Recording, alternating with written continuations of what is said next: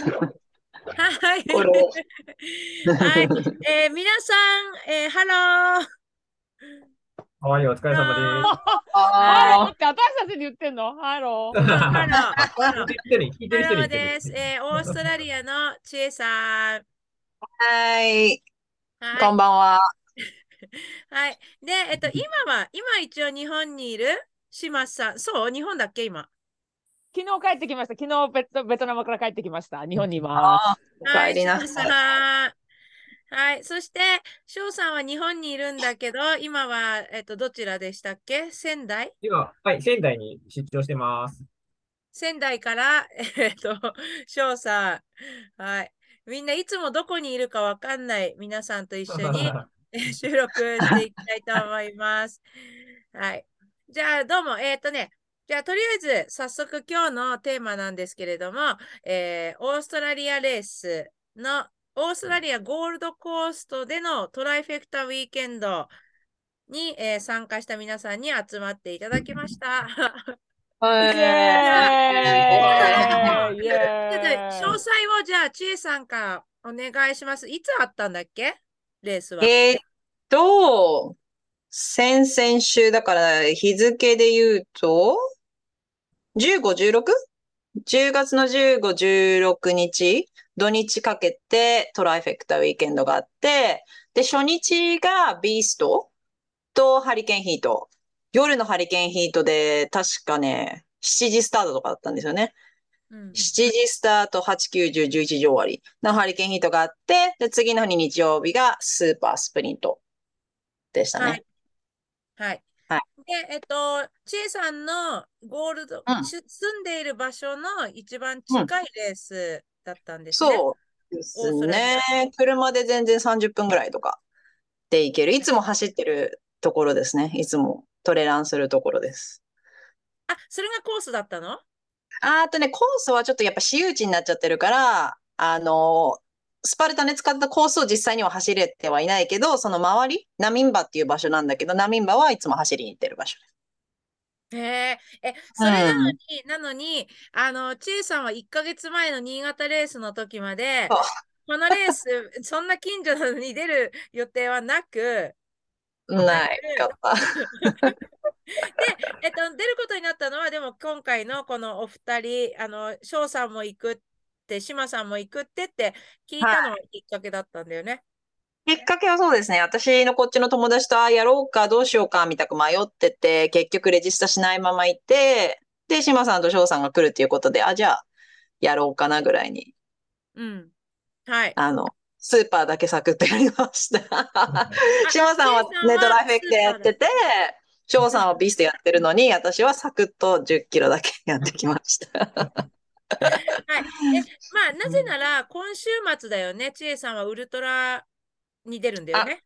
それね、あの、辞退しました、私。え、知らない？そんな知らない。言ってないよ、だってそ辞の？退してるからもう気楽気楽。うん、ちょっといろいろ、まああったんでね、ちょっと、へあの、ーやめました、今回。おーいろいろ。なんだ、調整してるのかと思って。OK。じゃあ、えっと、まあ、とりあえず、ちえさんが、えーそのようなゴールドコーストのコースで、えースーパーを完走。で、えっと、島さんはトライフェクタをやったんですよね？そうです。私初トライフェクタウィーコンウィーケンドで、あの、ウィーケンドで初？3本やりました。うん。ああの、そうだった3本、三本ね。いいあのうん2日で3本やったの初めてでした。おうすごい。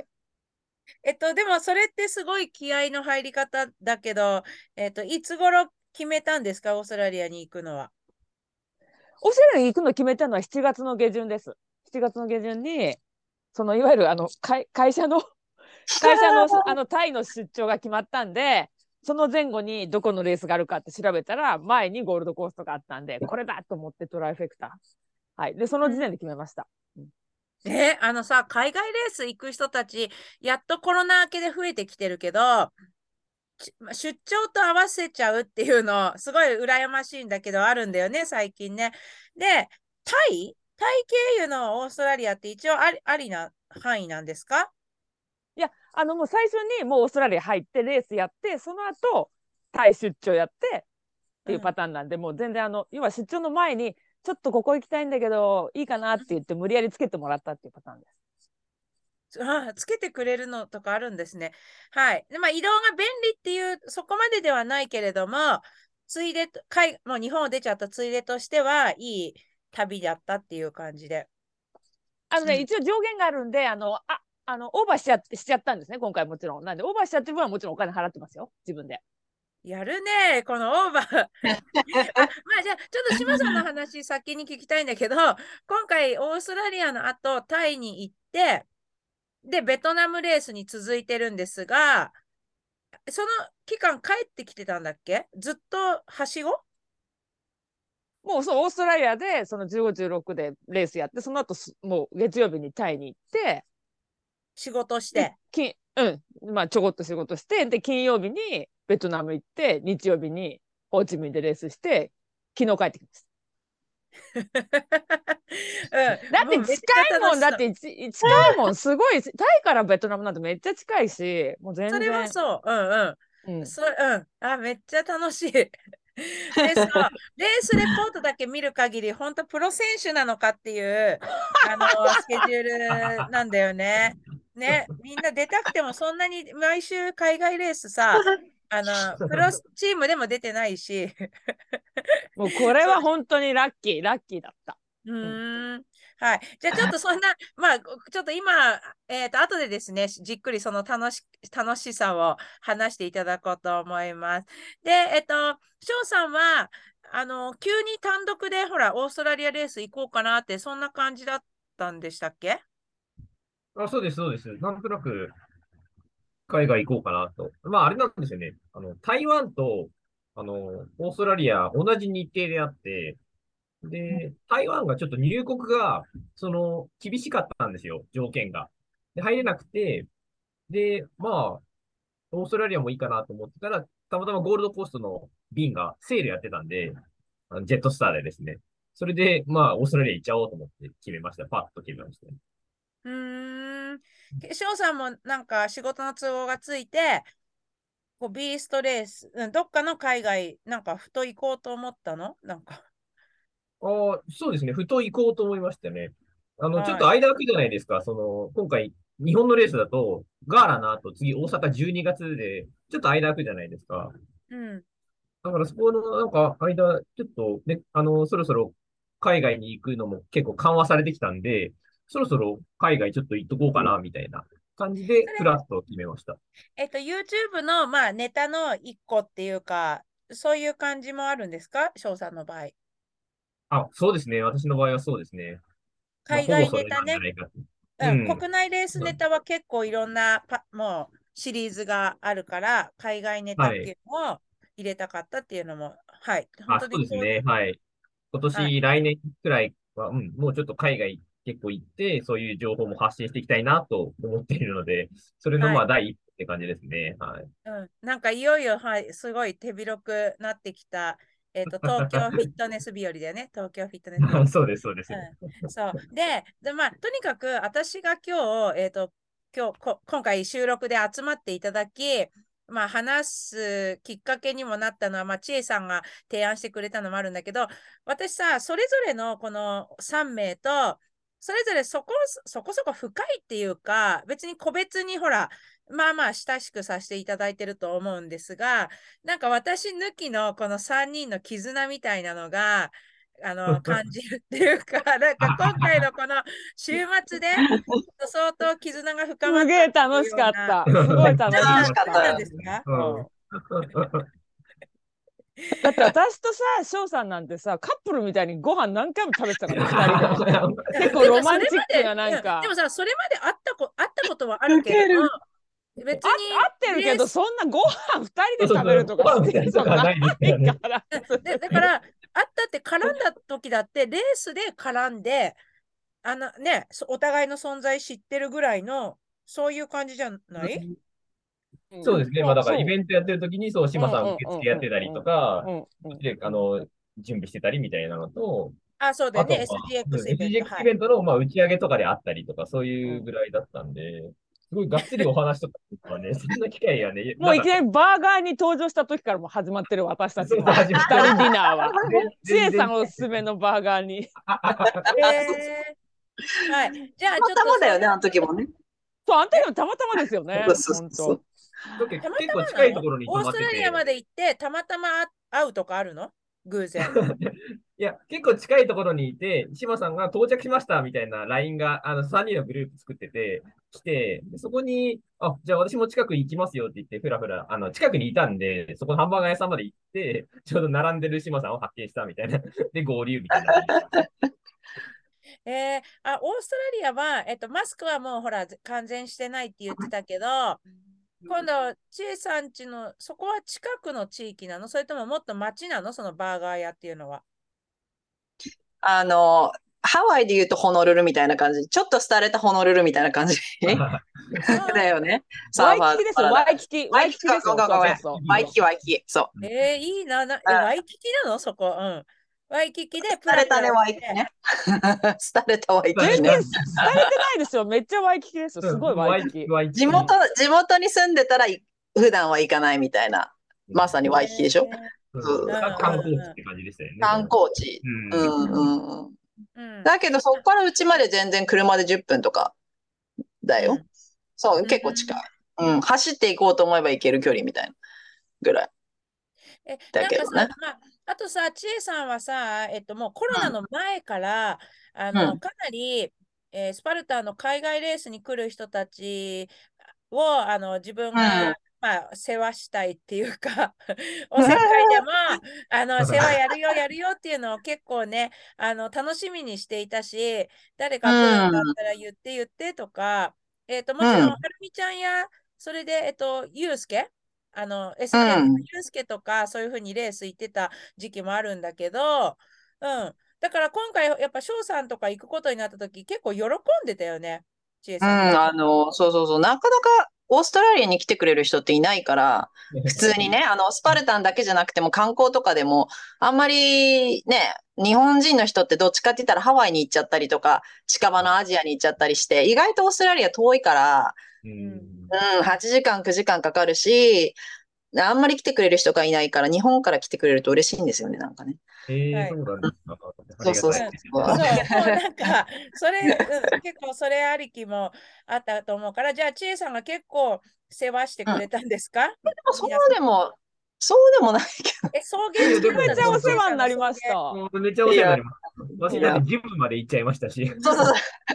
翔さん着いた日、翔さん着いた日にうん、あの、うちこれからジムトレーニングしに行くけど、まあもし疲れてなかったらと思って誘ったんですよ。まあほら、翔さん、あの、ね、YouTube もやってるし、もしかしたらいい感じで使えるかなという気持ちもちょっとあったからね。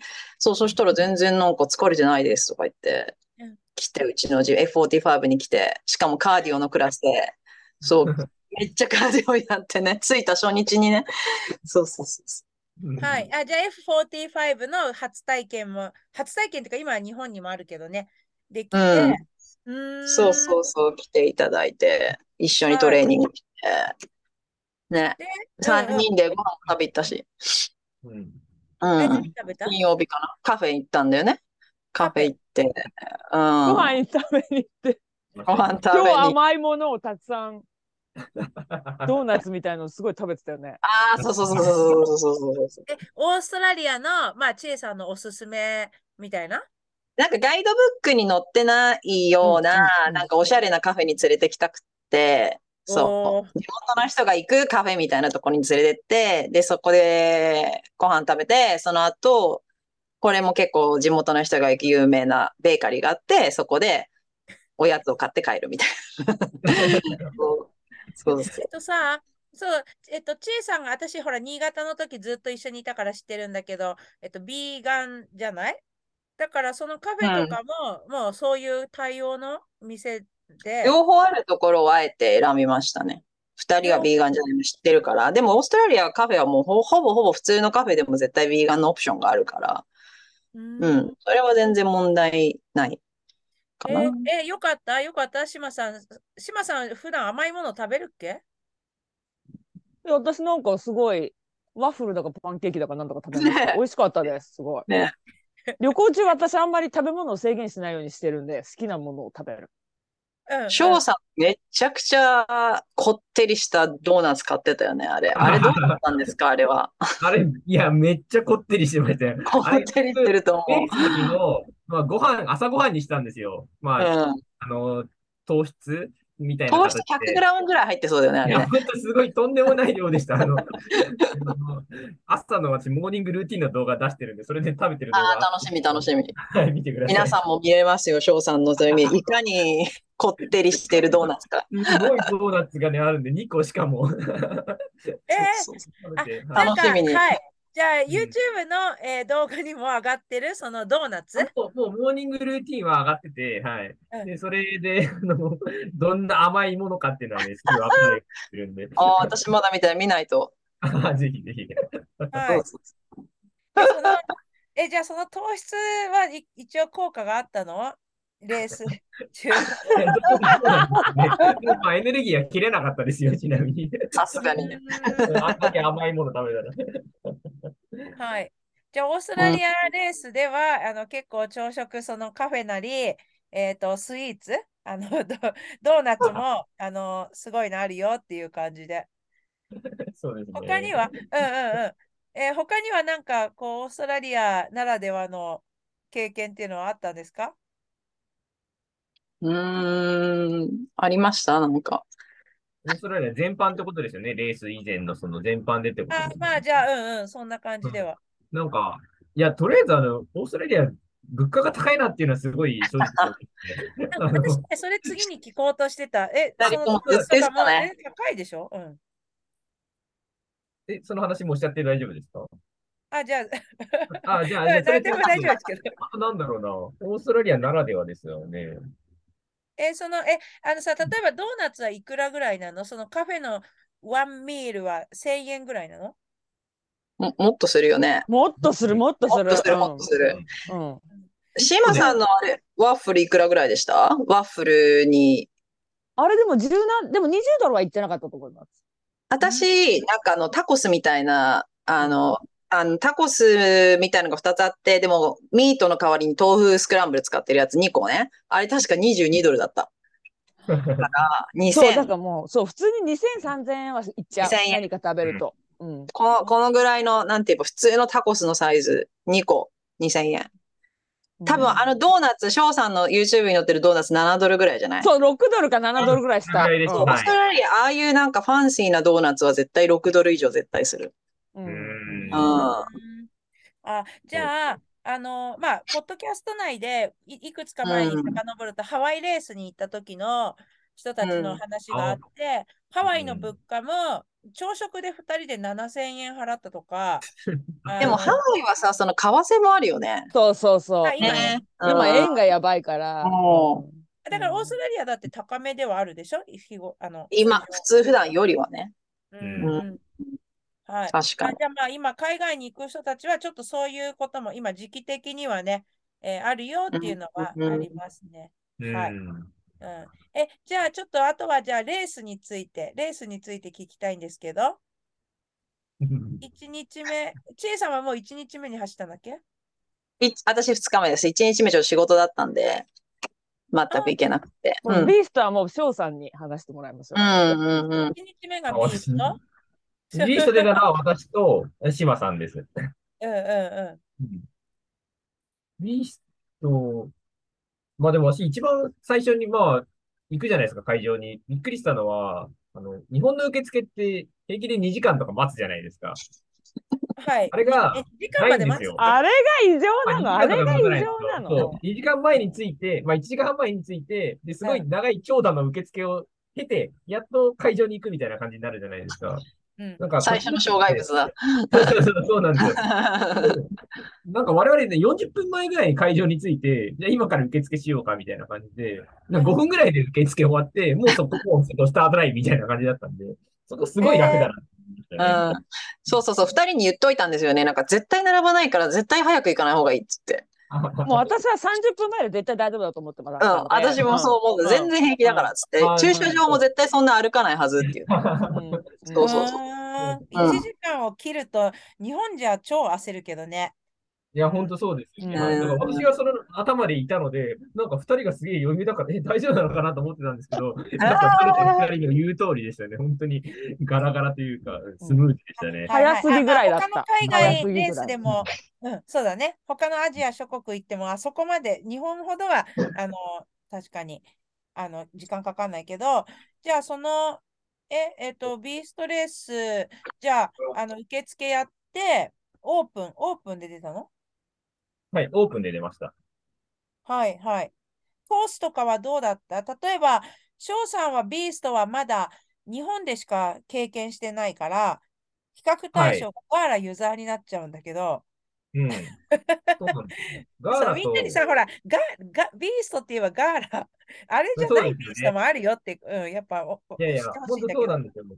あのーまあ、まず、ガーラってやっぱスキー場で、もう、ずっとひたすらスキー場を登るより登るよりしてるような感じじゃないですか。うん、だから、それっていう感じではなくて、結構すごく広大な敷地、ずーっと走っては障害物。ずーっと走っては障害物みたいな感じで、で、うん山もね、大きい山が1個、わーんとあって、それ以外は、まあ、トレイルなんですけど、比較的走りやすいみたいな感じなので、まあ結構楽しかったというか、まあ、強度的にも、ガーラより多分30、70%ぐらいの強度なんじゃないかなと、私は思いましたね。コースの強度がね、そのむやみにアップダウン、アップダウンじゃなくて、こう登る、登る、登る、下る、下る、下るみたいな。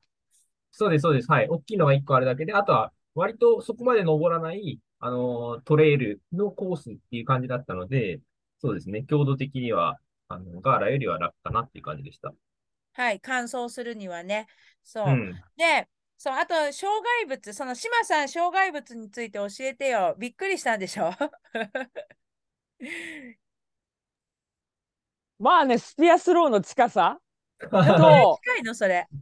でも本当届きそうな、届く、ちょっとあれは近いそううん、あれは近かった。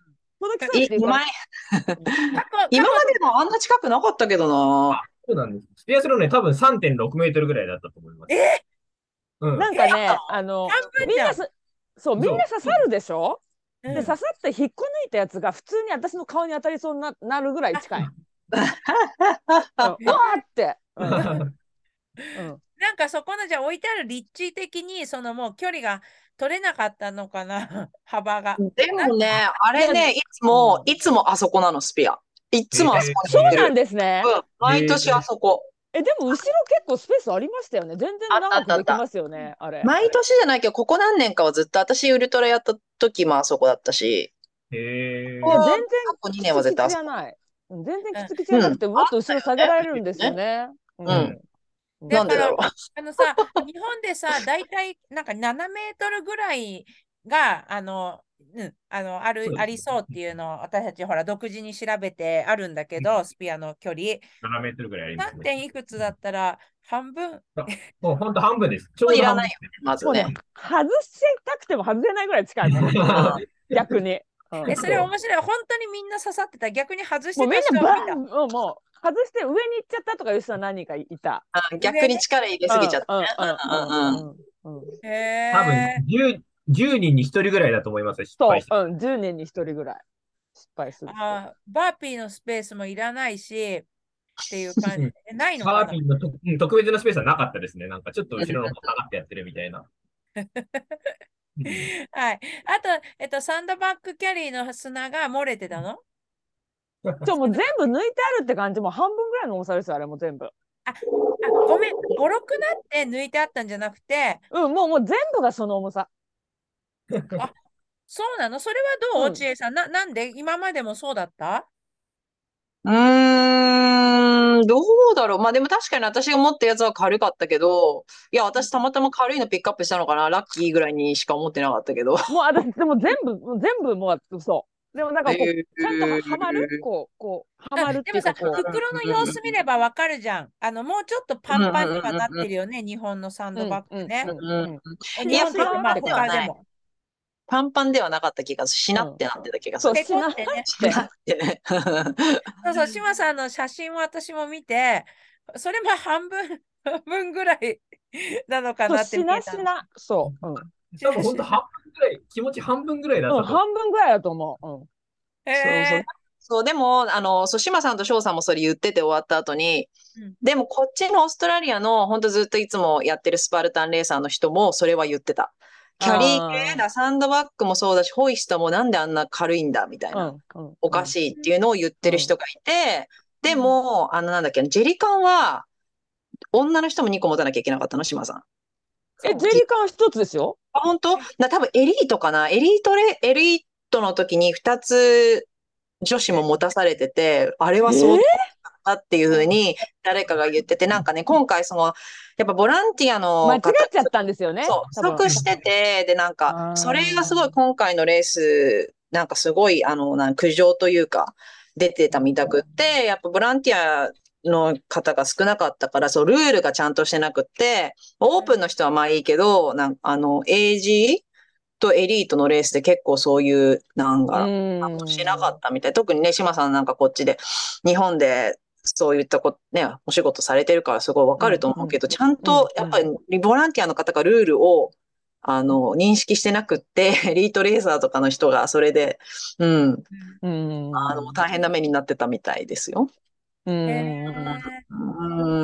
なるほど。だから、障害物の、えっと、昔、その昔々は、えーオーストラリア独自の障害物みたいなのがあって、あの、難しかったり、面白かったりしたことがあって、で、えっと、うん今、基準が、あれですよね。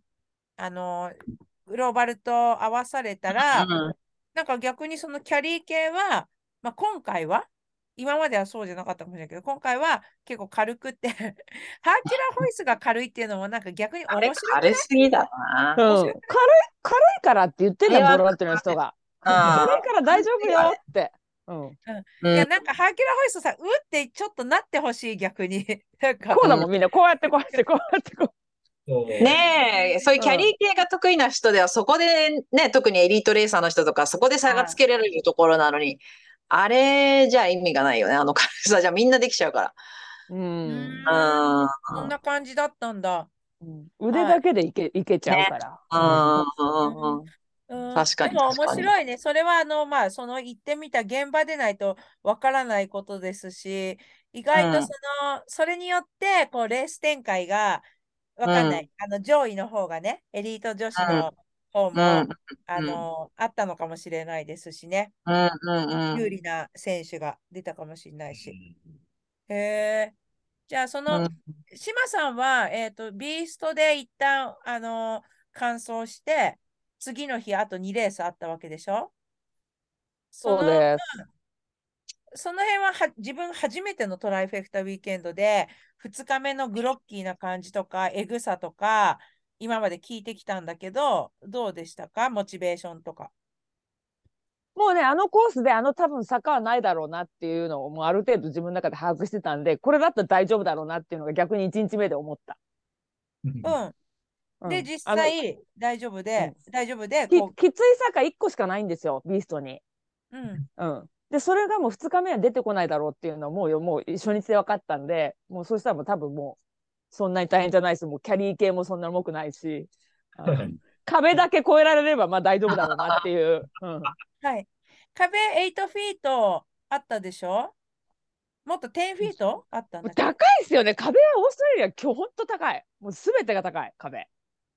じゃあスーパーはなかったよね。スーパーはなかったよね、島さん。エイトフィット。スーパー8フィートありますよ。あの、あれがな、あの、あの、8フィートもあの、なんだっけ、ステアトゥスパルタもあああるんで、あれ、あのエイトだっ一番高いやつありましたよ。たっけ？あれ、ツイスあターのなあなかったでしたっけ？あ、そっか。つ一番高いやつなかったんだ。うん。一番高いやつ、いつも置くところがあって、なんかちょっと坂の上の方じゃない？ビーストの。うんはいはいはいはい。うんでそれはビーストだけですね。うん多。分そうそうそう。うん。でもそれが日本。日本でいう8なの、それともそれ以上あるんじゃないのって議論？どう？全然高いと思います、私は。8より。うん、うん全然、うん、高いと思います。うんだから9か10ぐらいの、あのー壁あるんだよね。アメリカレースにも。あるある。うん。ハハワでもねイレースにはないんでしょ？ハワイ、そう、ハワイとも同じ感じの、ハワイと同じ感じの高さだった。私が思うの。うん。うーん。うん多分8フィート、あれ2.6メートルぐらいあったと思います。エなんかイトフィートっていう名前で出てるが、高さはそれ以上あったと。多分本当はあれ、8フィートだから2.4メートルが日本の規格だとぴったり2.4メートルぐらいなんですけど、まあ、気持ち20センチぐらい高かったですね。でも20センチって結構あるよね。そうそうそうなんですよ。だからそれが結構、だから高あくあ、確かに。でもそれ以上にやっぱ、今、島さんおっしゃってましたけど、あの、ステアウェイっていうスパルタのうん高さが異常ですよあれが、あれが常。もう、うん、異常。あれが高すぎる、本当にえ。、あのさ、私がアメリカでやった、アメリカでやったステ、ステアウェイトスパルタは、えっ、と、すごい高いところの、あの、ホールドがついてるんだけど、豚、の鼻ない系なの、これは。あの、オーストラリアないないです。うん。でも高いの？日本のあれより？高い。うん単純に、うんえー、え、い一応できた？一個目の掴むのが高いです。えー、え、島さんも翔さんもできた？私もう全然、私もうオープンなんで、なんかもう言言わ何も言わないで、あの、ブーストいるって言われたんで、じゃあって言って乗っかった、普通に。あ、みんなすごい助けてくれるから、みんな。うん。うんうん。えー、翔さんはつかめたぐらい？私は、なんで一番最初に、こう、壁のとこまで行って、普通に垂直飛びでピョンって飛んだんですけど、それだと、ギリ触れるぐらいだったんですよ。ああの、勢いつけていって、まあ、うんうんで越えられるって感じでした、私は。うーん、えだから足つってる時とか、あの、コあーースがえぐい時は、もう、あの。本当に。はい。それ、うんうんだって、私が着いた時、もう赤バンドの子たちが結構いたんですよ。女の子 6, 6人ぐらいでみんなで押し合ってて、もう全員でイエーイとか言って言って、なんか やってた。うん、え、赤バンドってどういうこと？あの要はあの要はエイジカーエリートの子たちがもうあはいはいあのうんいてもうステアそそこが一応自分でやんなきゃいけないじゃん。うんううん。んうん、だから何回もやってるんだけど全然そう通過できなくて結局6人ぐらい溜まってもうみんなで押し合ってやってた。うんいやみんなで押し合っあやってそうやバーピーやんないで、押し合ってやってた。やんないでみんなで助け合って「いやー!」とか言ってもうできたら叫んでた。ダメじゃんね。うんそうだからそうきっとそれもね、ボランティアがいけなかったんだよね。そんなレベル。はいはいはいでもまあ、はい後ろの方だからもう多分まあまあまあね別にうん、好きにやったらみたいな感じだと思うけど。うん。いや、なんかその、そういう感じでしょ、海外レースの雰囲気。こう、レーサーたちの、なんか。楽しい、それが最高、やっぱり。うん。うんえー特にオープンはね、ほんと最高。うんうんあみんなのノリっていうかが、なんか助け合ってるし、こう何？なんかそういえば私、えっと、初めてビーストのオープン走ったじゃない？この間。そう。なんかオープンならではの緩さはあるけど、なんかオープンなのに、まああれが過酷すぎるのかもしれないんですが、やっぱなんかもう黙々と坂を登り、登って登って、まあ、障害物ももうできるだけ早く、あと渋滞をね、うまく回避しようみたいな、なんか、オープンの割になんか和気あいあいとかわちゃわちゃはしてなかったなってなんか意外と思ったんだけどね。日本のレースのあのガーラだったからかな。あのオープンのなんか、そんなにぶっ飛んでない感じ。必死だったっていうか。かオーストラリアの方がもっとお祭りっぽくなってるってことでしょ？お祭りっていうか、まあ、喋りながらとか結構やっぱり行くんですよ、私。うんうんうん。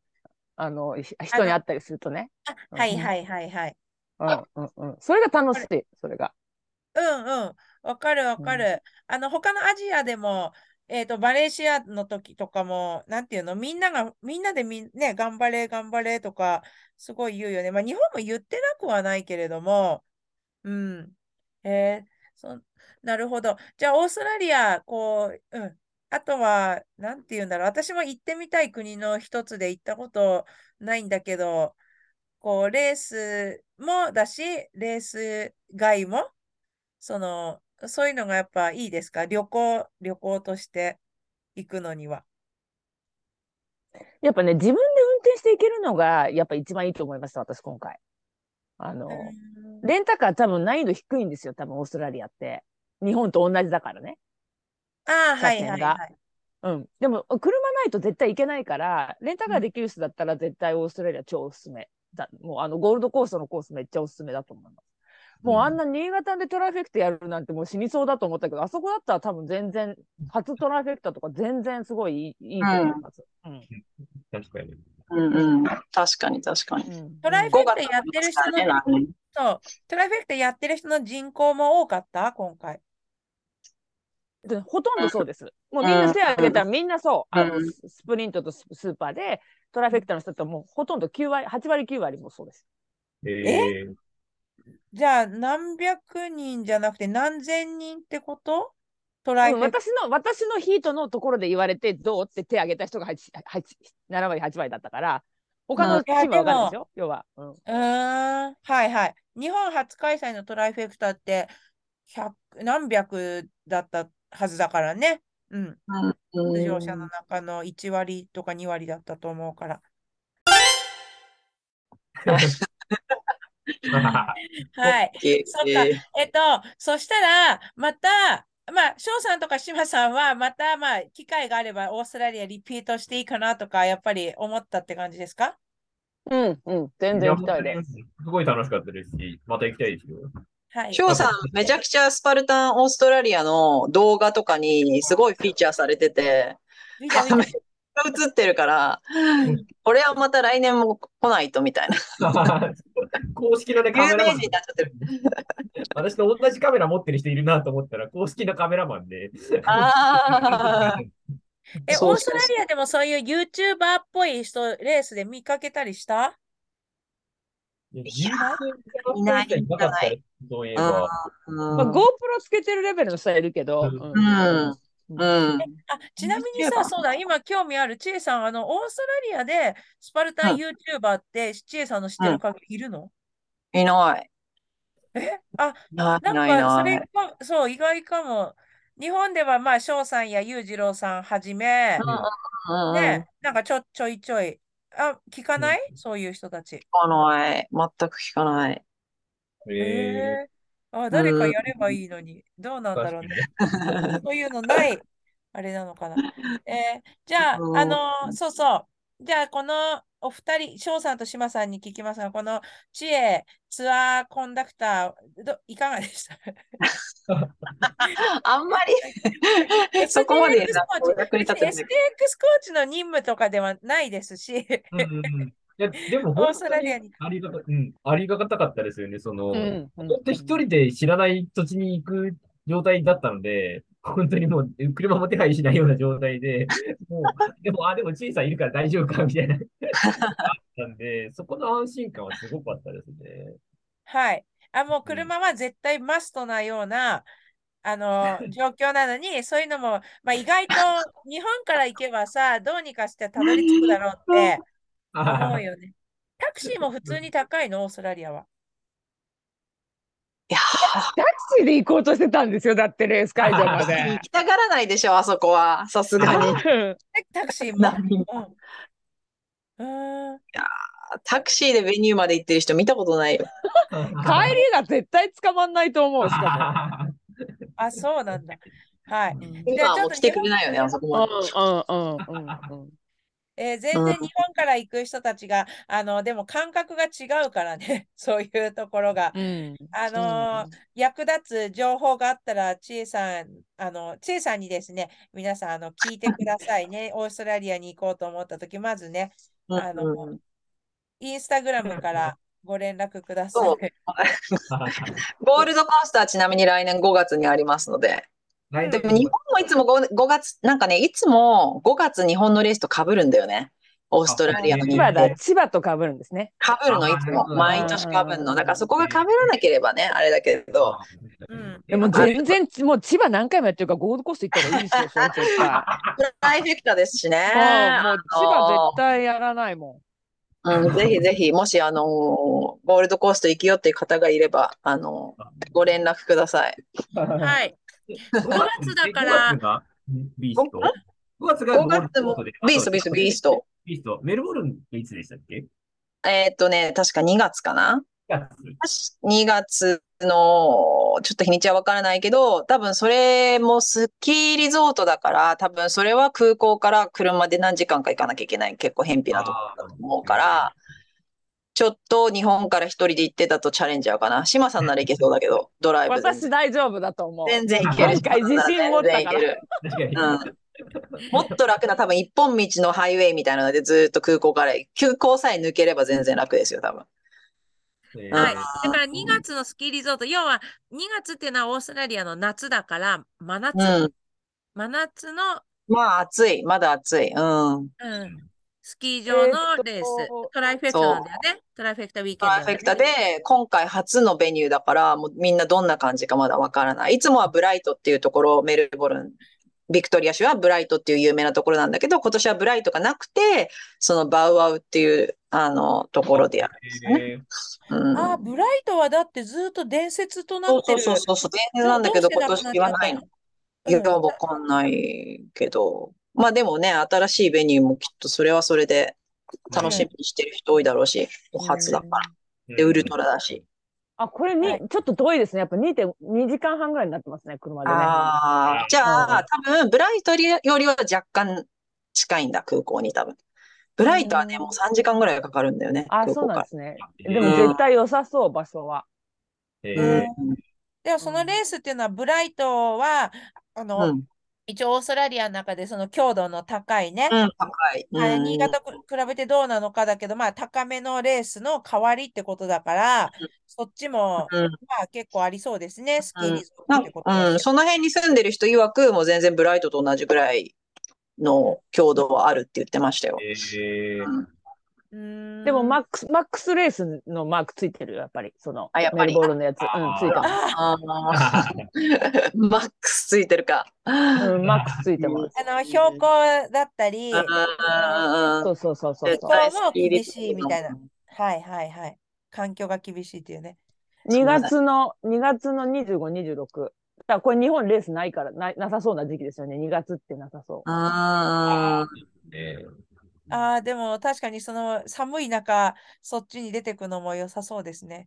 うん絶対良さあそう。まだあ人事だけど、私は。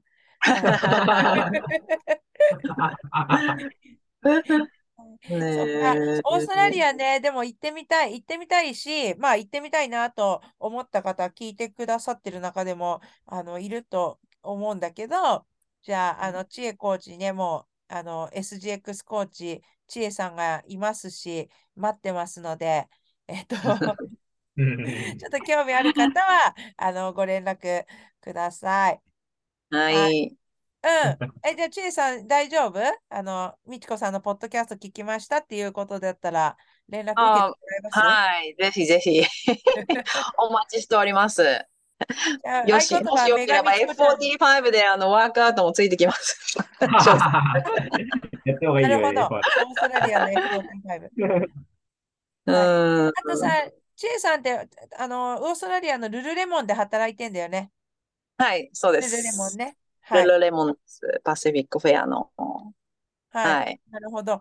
はい。そんな感じで、えっと、じゃあ今日、この、また3人に なんか楽しそうな話聞けましたけれども、えっと、また海外レースのね、こうい、みんながあまりこう、体験できないエピソードなどを紹介していきたいと思います。というか、島さんのベトナムエピソードをいつ聞けばいいのかしら。また聞かそれはやっ。ぱレイレイカちゃん混ぜないとダメじゃないねレイカちゃんねうんレイカちゃんにも聞きたい、聞きあ、たい。でもさ、いや、ここ、まあちょっと、ちょっとちらっとじゃあ触れると、その、エリート女子の、もうフィリピン勢の強さがすごくなってて、この3年の間に。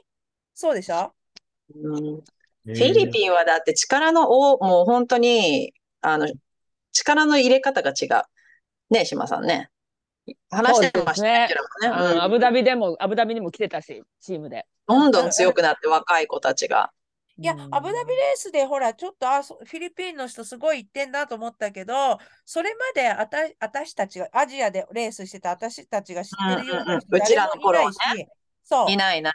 そう。だから本当この急、急成長っていうか、環境が整ったり、まあ、あの、国が力入れてるんだろうっていうのが、あうんの、うんわかりますよね。うん。うんあと、ああいうオブステコル、あの、障害物を練習できるジムみたいのがめちゃくちゃいっぱいある。普通になんかオリンパスが自分の中にあったりとか、うんツイスターあったりとか、で、日本だとやっぱね、あの、限られるでしょ、そういう場所が。でもフィリピンは本当にいっぱいある、そういうジムが。だから、強い選手育成中だし、あの、うんそうそう、ちょっとベトナムレースでね、ちょっとそういう、あの、結果が出てたみたいなんで、また、じゃあ改めて、そのエピソードも、ちょっとご紹介していきたいと思います。はい。じゃあ、翔あさん、みちこさん、ちょっと一個ね、何言いたいことがあった。あ、いいよ。あのね、今回、あの、シャワーがなかったの。それ絶対そう、それポイントです。ポイントポイント。これ、ごめん、本当いつもなんだけど、シャワーがないのよ。だから、みんな川で、レース終わった後、川で体を洗うみたいな。うーん。それが最高だ。佐藤さんわかんないでしょ。この最、これが一番アイスバスだ最これがもう最高なの、これが。川で洗うっていうのは確かにやったことないしけど、あ のさ、ダンクウォール、そうだ、あるの？今、今、オーストラリアのレースって、そういう障害物は別にないけど、洗う必要はある、あるぐらいよろご汚れちゃうの。いやいやいや、あんのよ、一個。すごいのが。なダンクボールっていうか、ローリングマットがあります。そうローリングマットがあるトあるんだ。ローリングマット。半端ない、半端ない、もう、ドロッドロ。うんそう。ローリングマットの規模すごかったですよ、オーストラリアのやつ。えー、ドイツ村の倍ぐらいやらされるからね。キッズも。そう。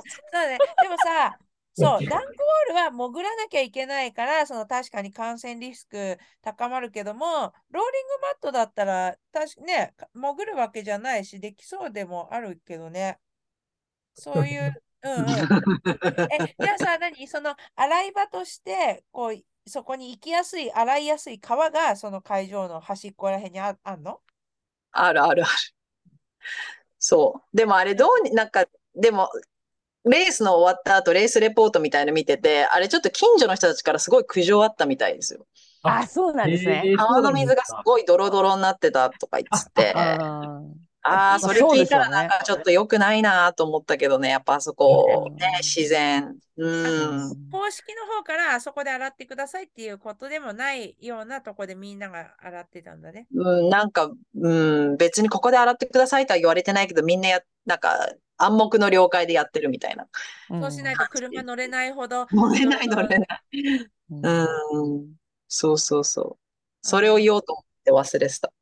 シャワーは、うん、でもシャワーの廃止はさ、ほらグローバルでもなんか数年前に、数年前いろいろ改正されて、あの、シャワーの廃止はあったよね。足洗い場程度っていうのは、今多分ある統一で、事項で。そう、その、今回の会場だったからじゃないと思うんだけどね。へえ。はい。そっか。へはいえ。じゃあ、この昔オーストラリア川、で、のレースのその時、川遊びが、まあ何？ち昔柴オーストラリアのレース、確かね、シドニーかな、シドニーかなんかの時、こう、消防車がいて、消防車のホースでバーって水まいて、それで洗ってもらってた。シドニーはちょっと都市だからっていうのもある？都市、都市レース？かな。シドニーでも都市っていうかちょっと離れたピクトンってとこなんだけど、うん、うんシャワーの代わりに消防士さんがホースでバーって綺麗にしてくれる。いいっすね。圧圧がすごそう。圧がすごい。そうあじゃあ、その、うん、まあ、めったにできない川遊びで、島さんがはしゃいで、そして、その私め、私2日やらせてもらいました。ごめんなさい。はい、2日連続で。近所の人より悪いけど。だってみんなもう、なんかお風呂みたいな感じでビール飲みながらもそうう、そうそうそう。使ってるみたいな感じですよ。いいね。ああ、そうなんだ。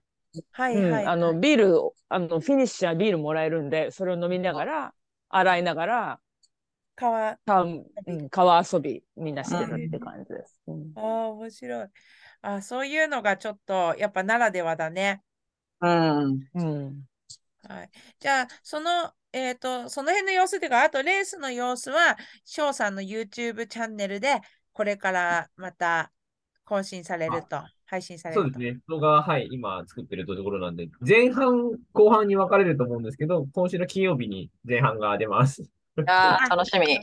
あ、はいあ、これ、あ、そうですね。はい、お願いします。そうそう、あこれも公開、別にもうすぐできるから大丈夫。うん。まあ、あ皆さんが聞いてる頃は、もう翔さんの動画が上がってる。上がってるとか。うん。このポッドキャストもみんな別にこれ3ヶ月後とかに聞くとか、あの、いつ聞いてるかわかんないから、あの、いいですけど。はい。OK。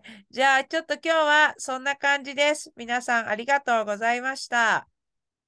はい、はい。ありがとうございました。とうございました。はでは、またまた。ね じゃあねー。はい、あありがとうございます